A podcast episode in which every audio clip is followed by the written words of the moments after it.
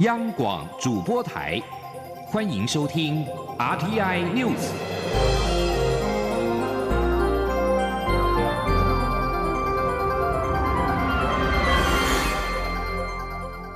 听众朋友您好，欢迎收听这节央广主播台提供给您的 RTI News，我是张顺祥。中国官方二十一号声称，两岸不存在所谓的海峡中线。外交部表示，多年来两岸对中线的默契，成为避免军事冲突、维持和平稳定现状的象征。外交部对此强烈谴责，并要求停止赤裸裸扩张主义，回归文明国际标准。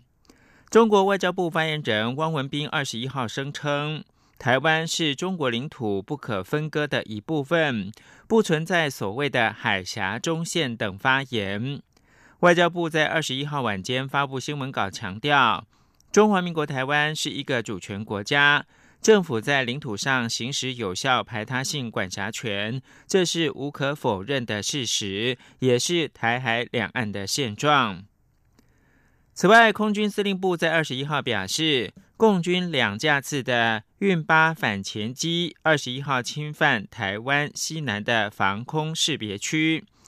空军除了派遣空中巡逻跟紧急起飞等兵力应对之外，也实施了广播驱离、防空飞弹追踪监控等作为。这次也是十七号以来第四度的扰台。中共解放军近来频繁的军演，战机除了侵扰我防空识别区，还逾越了海峡中线。国防部律定自卫反击权，强调国军目前都能够适切的应对。军事专家陈国明二十一号受访表示，接战规则有其必要，但执行细节不容易拿捏。依照目前的态势研判，解放军巴不得我们做出异常的举措。因此，严格的接战规定就是为了防止落实解放军意图。记者王兆坤的报道。针对媒体关注的自卫反击权相关报道，国防部二十一号表示，年来面对敌海空基建高频度的骚扰与威胁，国军一不升高冲突，不引发事端指导，秉持不挑衅、不确敌，即越接近本岛越积极处置原则。明确律定第一级自卫反击权，并重新律定海空军各部队突发状况处置作业规定。执行以来，海空军各部队都能适切应对。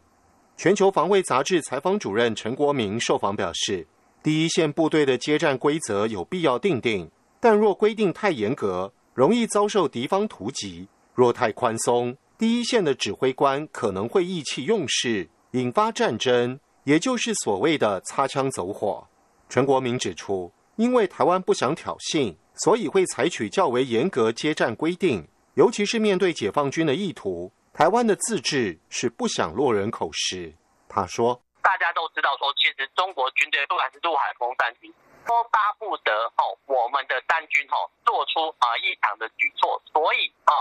我讲白点，他们也在等我们，呃，他们叫蠢动啊，好，他们说。”呃，如果台军一旦有所蠢动啊，那我就打你。好，所以我们的意图就是尽量防止它呃落落实嘛，对这样子。可是这种自治做法，陈国民认为我们会比较吃亏，因为在我方不想生事的情况下，有可能会被解放军突击。所幸到目前为止，尚未发生任何状况。中央广播电台记者王兆坤台北采访报道。台北地检署侦办立委涉嫌收贿案，昨天依贪污等罪起诉十二人，当中九名的在押被告移审到台北地方法院。北院在今天二十二号凌晨近五点的时候，合议庭决定被告苏正清、廖国栋、陈超明等三名立委应予羁押。但依照宪法增修条文的规定，现任立委应待立法院许可之后，使得进行后续的强制处分作回。另一名立委赵正宇则是无保请回。北院表示，苏正清、廖国栋、陈超明等三人涉犯贪污治罪条例，嫌疑重大，有羁押的必要性，应予羁押。因为三个人是现任立委，以上签请北院院长函请立法院许可，将在今天早上的八点以前由法警亲自送公文。在赵正宇的部分，北院说明，由于被告没有串证跟灭证之余，遭到起诉的罪名也在有期徒刑五年以下。况且检察官也当庭表示。被告原本羁押的原因以及必要性已经消灭，所以认定赵振宇已经没有羁押的原因，原予撤回。至于苏正清办公室主任于学阳以及陈超明办公室主任梁文一，合议庭决议应该羁押，并且禁止接见通信。廖国栋办公室主任丁富华以新台币五十万元交保，限制住居。中间人市之管理顾问公司总经理郭克明以一百万元拒保限制居住，赵正宇办公室主任林佳琪也以一百万元拒保限制住居，也限制出境跟出海。由于宪法增修条文第四条明定，立委除了现行犯在会期当中非经立法院的许可，不得逮捕或拘禁。立法院的秘书长林志佳表示，届时将由立法院长游锡坤召集朝野协商讨论。记者刘玉秋报道。台北地检署侦办立委集体社会案二十一日侦结，以涉犯贪污治罪条例等罪起诉在押的四位现任立委，包括国民党立委陈超明、廖国栋、民进党立委苏振清以及国党籍立委赵正宇，并移审北院。由于宪法增修条文第四条规定，立委除了现行犯在会集中非经立法院许可，不得逮捕或拘禁。对此，立法院秘书长林志嘉二十一号表示，目前要等法院有无。无进一步的动作，如果要严压，就必须行文给立法院征询同意与否，届时再由立法院长召集朝野协商讨论。目前还未收到北院的文。目前来讲，呃，是，能要等到那个法院那边看是，呃，他们有没有要做进一步的动作。如果他们要再严压，哈。或者是要再做呃其他的动作的话，也许就一定要呃给我们文，让我们来做同意与否的决定，要看他们的决裁决啊。也许他们不是要做严压，也许是要严压，所以我们还没有办法事先做呃判定。至于现任立委被起诉，立委的薪资、办公室运作是否会受到影响？林志嘉说，会延续原有的处理方式，该给的费用还是会给，包括薪资等。目前状况没什么改变，未来就算三审定验，立委期间的薪水也不会被追讨。中央广播电台记者刘秋采访报道。现任民进党立委苏振清遭到起诉，民进党廉政会发出声明表示，廉政会已对苏振清作出停权三年的决议，后续将待司法审判结果，作为是否继续进行相关评议的依据。而时代力量前党主席徐永明因为涉入到收贿案遭到起诉，时代力量回应强调，新任决策委员会将优先推动的是党内廉政以及财务健全，回应社会期待。刘玉秋的报道。台北地检署侦办立委涉收贿案二十一日侦结，依贪污治罪条例起诉现任立委苏振清、廖国栋、陈昌明、赵振宇以及前立委徐永明等十二人，并提审北院。虽然身为时代力量前主席的徐永明在检调侦查阶段时就宣布退党，实力决策委员会也全体总辞并进行改选，但获知徐永明被起诉的第一时间，时代力量党中央仍立即召开记者会表明立场。实力发言人余嘉倩表示，前主席徐永明因涉及搜狗收贿案而与其他党派的立委同遭起诉，造成社会大众纷扰，实力深感沉重与遗憾。余嘉倩并说，实力党中央除了静待司法审查结果，同时也将以最严肃且谨慎的态度，加速推动制度性的改革。新上任决策委员已经将党内廉政。以及财政健全的相关制度列为优先推动以及改善的项目之一。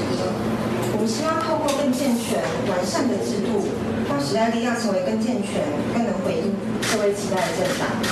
至于徐永明遭到起诉，实力党中央是否会对徐永明进一步开闸？于家倩说，实力未与徐永明取得联系，而徐永明也已经不具党员身份，依照党内规章、古法进一步处分。中广电台记者刘秋采访报道。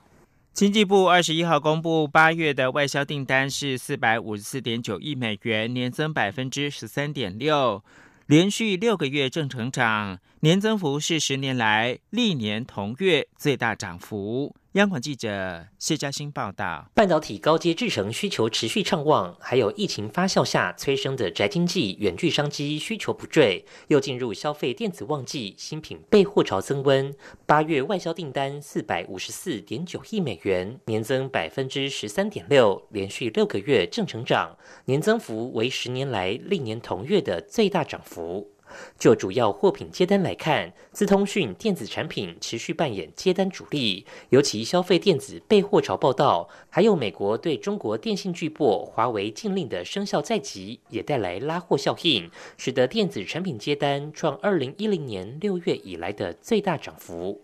传统货品方面，各国重启经济活动，需求回温，加上国际油价、钢价回稳，多数产品接单持续好转。唯独化学品因国际油价较上年同期仍处于低档，同业产能开出、市场供过于求等不利因素，接单仍年减两成。经济部指出，今年消费电子新品的发表时程较往年不同，使得今年备货潮可能持续到第四季，带动资通讯电子业接单。经济部统计处处长黄瑜玲说：“后续的话，可能大概有些像国际品牌部分的手机是在那个十月份会推出新品，和游戏机也是在第四季会推出新品。我想大概随着它这个新品的一个。”发布的话，就会有先做一个一部分的备货。经济部表示，随着各国陆续解封，原物料价格回稳，机械业有望持续成长。基本金属九月有望翻红，但塑橡胶制品因九月油价下跌，能否翻红还要再观察。化学品则因供过于求情形尚未改善，短期内较难回温。经济部指出，预估九月整体接单可望落在年减百分之零点一到年增百分之三点二，全年应有望正成长。不过，国际疫情反复冲击全球经济，加上美中贸易、科技战持续，还有笔电需求虽然畅旺，却面临缺料危机，这些都是影响第四季接单的不确定因素。中央广播电台记者谢嘉欣采访报道。国际新闻。美国二十一号表示，曾在联合国授权下对伊朗国防部和委内瑞拉总统马杜洛实施制裁，并要求欧洲国家跟进。美国所称的授权是遭到质疑。美国总统川普政府公布了美方所称必须接受联合国制裁的二十七名人士和实体，但联合国表示，相关的决定权不在美国。川普政府宣称正在执行伊朗触犯的联合国武器禁运的规定，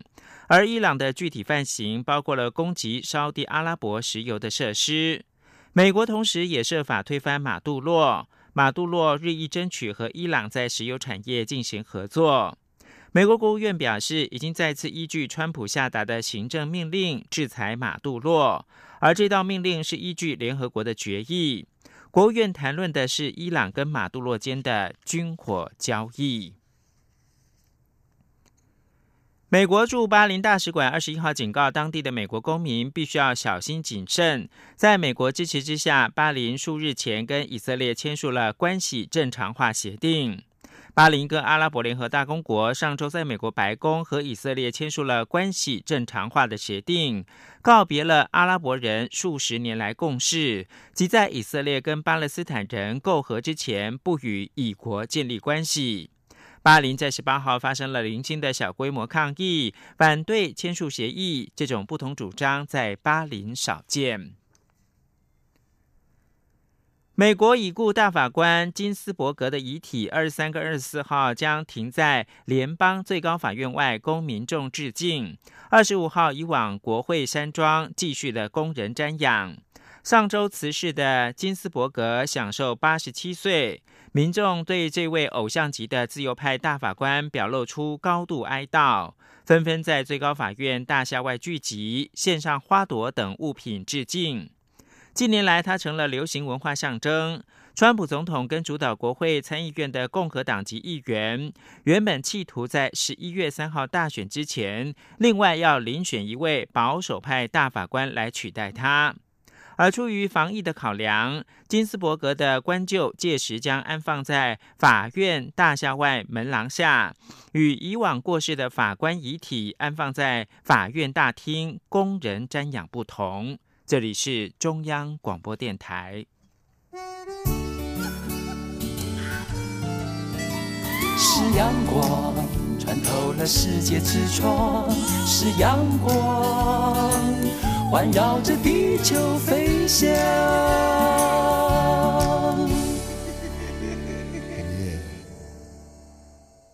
现在是台湾时间清晨的六点四十五分，又过了四十秒。我是张顺祥，继续提供新闻。目前是九月底，即将迈入十月，中华民国的国庆日。国庆筹备委员会公布二零二零国庆大会的礼宾纪念品。礼宾袋里面除了绅士帽跟双十造型的徽章之外，配合防疫主题。还有口罩、湿纸巾、罩丝等多项的防疫用品，还附上了随身小包，让贵宾可以随身携带防疫的清洁用品。请记者王维婷的采访报道。国庆筹备委员会二十一号下午公布今年国庆大会礼宾纪念品。除了往年必备的绅士帽和双十国庆徽章之外，配合今年防疫主题，国庆筹备委员会特别挑选了各项防疫随身用品，限量一万份给受邀参加国庆大会的来宾。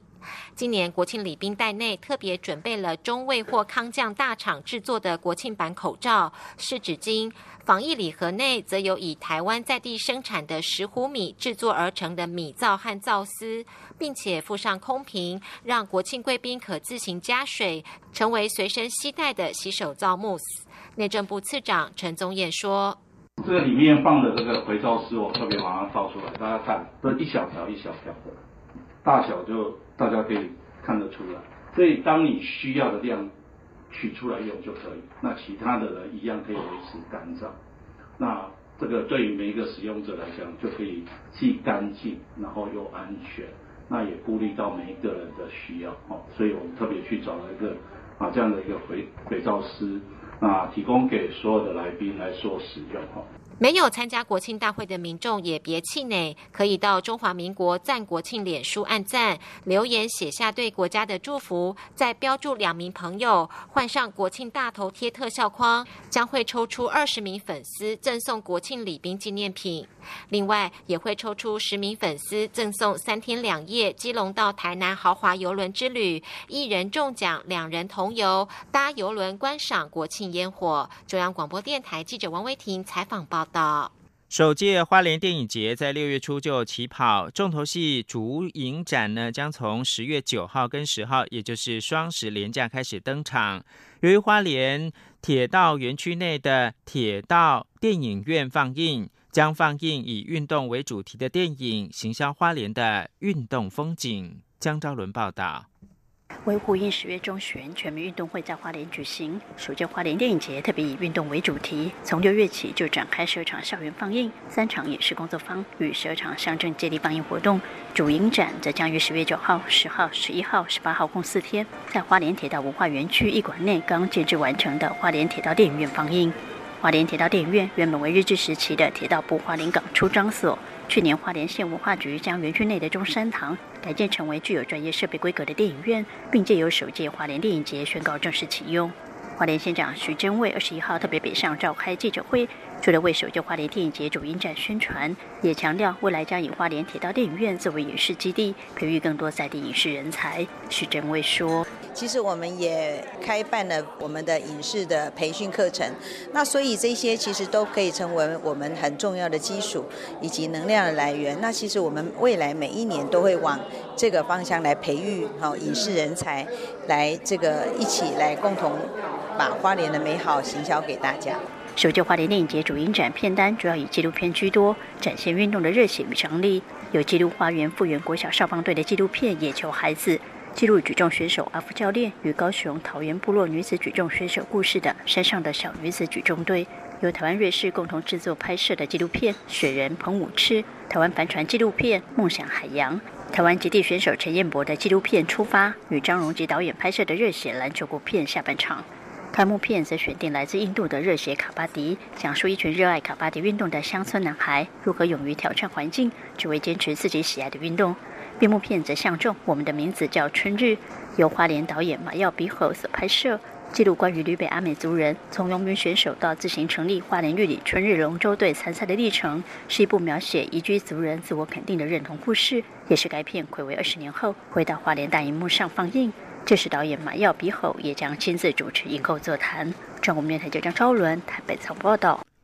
台湾茶享誉国际，一直是国人出国旅游、拜访外国友人或者是外国观光客来台湾旅游的伴手礼。不过，受到 COVID-19 疫情影响，国际旅游停摆，国产茶叶这段期间的销售量大减二到三成。农粮署透过竞赛精选出十大台湾特色的茶旅行游程，并在二十一号宣布，鼓励台湾人到各地茶区旅游，并多消费，以实际行动支持台湾的国产茶叶。前记者郑祥云、陈林信宏报道。农粮署精选出的十大路线，囊括新北、云林、南投、嘉义、宜兰、花莲及台东等七大茶区。像是富里乡农会提出，在花莲六十担山俯瞰花东纵谷美景，并亲手制作专属个人花果风味茶包与茶香饼干，以及享用在地茶香风味料理。至于嘉义旅行社以亮点茶庄和果森林红茶庄园为体验核心，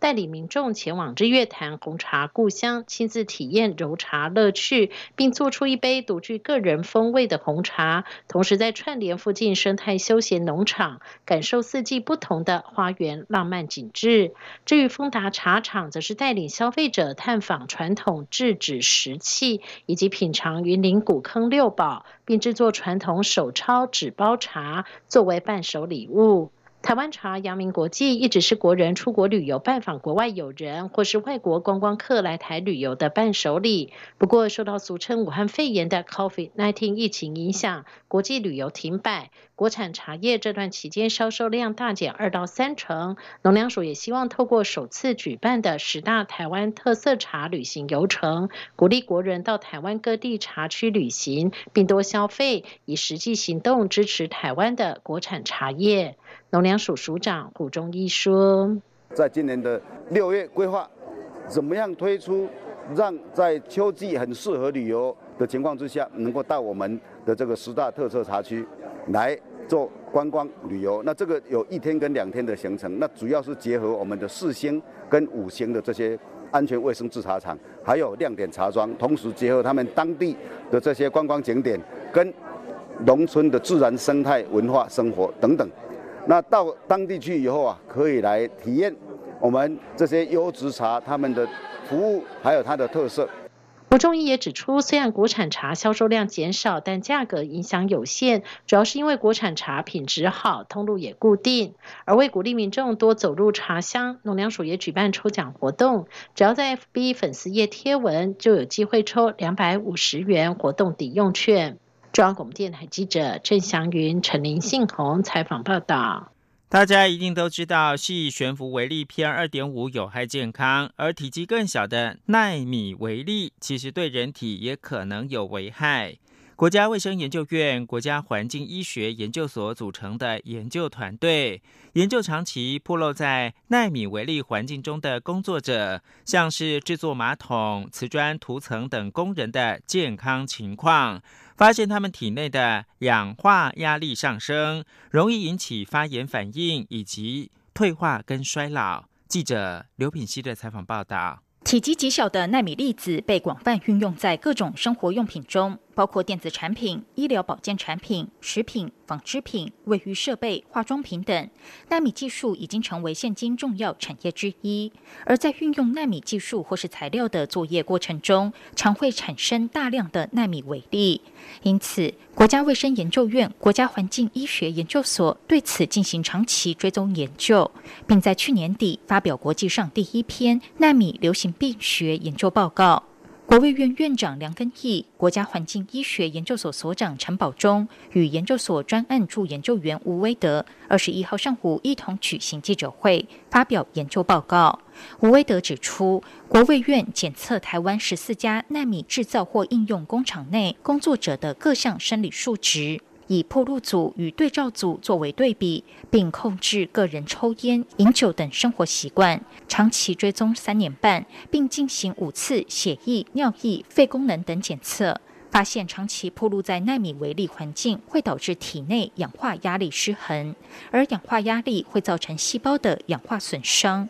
是引起发炎反应以及退化衰老的原因之一。但这只是疾病前的早期生物指标，研究结果还无法确认暴露在纳米环境跟心血管功能障碍、肺损伤、神经行为、遗传毒性等疾病有明显关联。他说。初期，因为我们这样看到，其实一个氧化伤害有一个失衡的一个状况，可是到于最后实施癌症，可能还是有一段距离。所以，我我还是建议说，你还是先以工程上的一些，像我们刚刚讲的，使用防护面具，吼，再来就是你的生活，吼，作息要调正常，把它氧化性的一个伤害的平衡，把它先拉回来。吴德威表示。虽然现在工厂大多会以封闭操作跟加湿作业，降低空气中纳米微粒的浓度，但仍无法完全避免。他建议必须戴上 N95 口罩，才能达到保护效果。央广记者刘聘熙在台北的采访报道。日本媒体在二十一号报道，我国旅外投手陈伟英确定重返日本职棒，加入到千叶罗德海洋队。陈伟英随后也在脸书上 po 文分享心情，表示我等的那一班公车终于来了。陈伟英在六月底遭到美国职棒西雅图水手队释出，一直到七月底，经纪公司陆续从美国跟日本都获得了球队提供机会。陈伟英在脸书上特别分享这些日子的心情转折。他说：“说真的，在今年这种艰难的时刻，还有这么多可行的选择，除了感激、感恩、感谢，我想不到别的词了。”根据日本媒体报道，陈伟英已经抵达日本，展开两周隔离。球队预计在十月五号召开陈伟英的加盟记者会。二零一九冠状病毒疾病 （COVID-19） 疫情重创全球。新加坡研发具备自动侦测试剂组的机器人，这款机器人能够在二十秒完成采样，大幅降低医护人员感染病毒的风险。目前，这款机器还在临床的试验阶段。透过机器人，受测者只要将鼻孔靠在鼻架上，利用下巴启动机器人，就会自动从鼻腔采集样本。整个采样过程只需要二十秒。机器人目前还在临床试验阶段，未来如果正式的推出，可以在移工的移设以及机场跟学校等场所进行大规模的检测，能够更快速、准确跟安全的方式采样检体。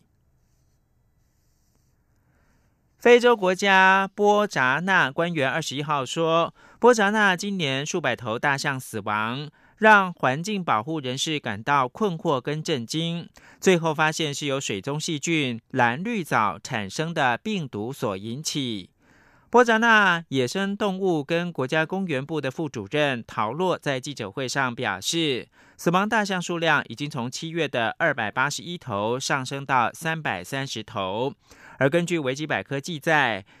蓝绿藻也被称为蓝菌门，是一种能够透过产氧光合作用取得能量的细菌。细菌主要分布在含有有机物质比较多的淡水当中，而不同种类的蓝绿藻有不同类型的毒素，当中包括了神经毒素、肝毒素、细胞毒素以及内毒素等等，使它们对人跟动物构成了生命威胁。以上新闻由张炫翔编辑播报。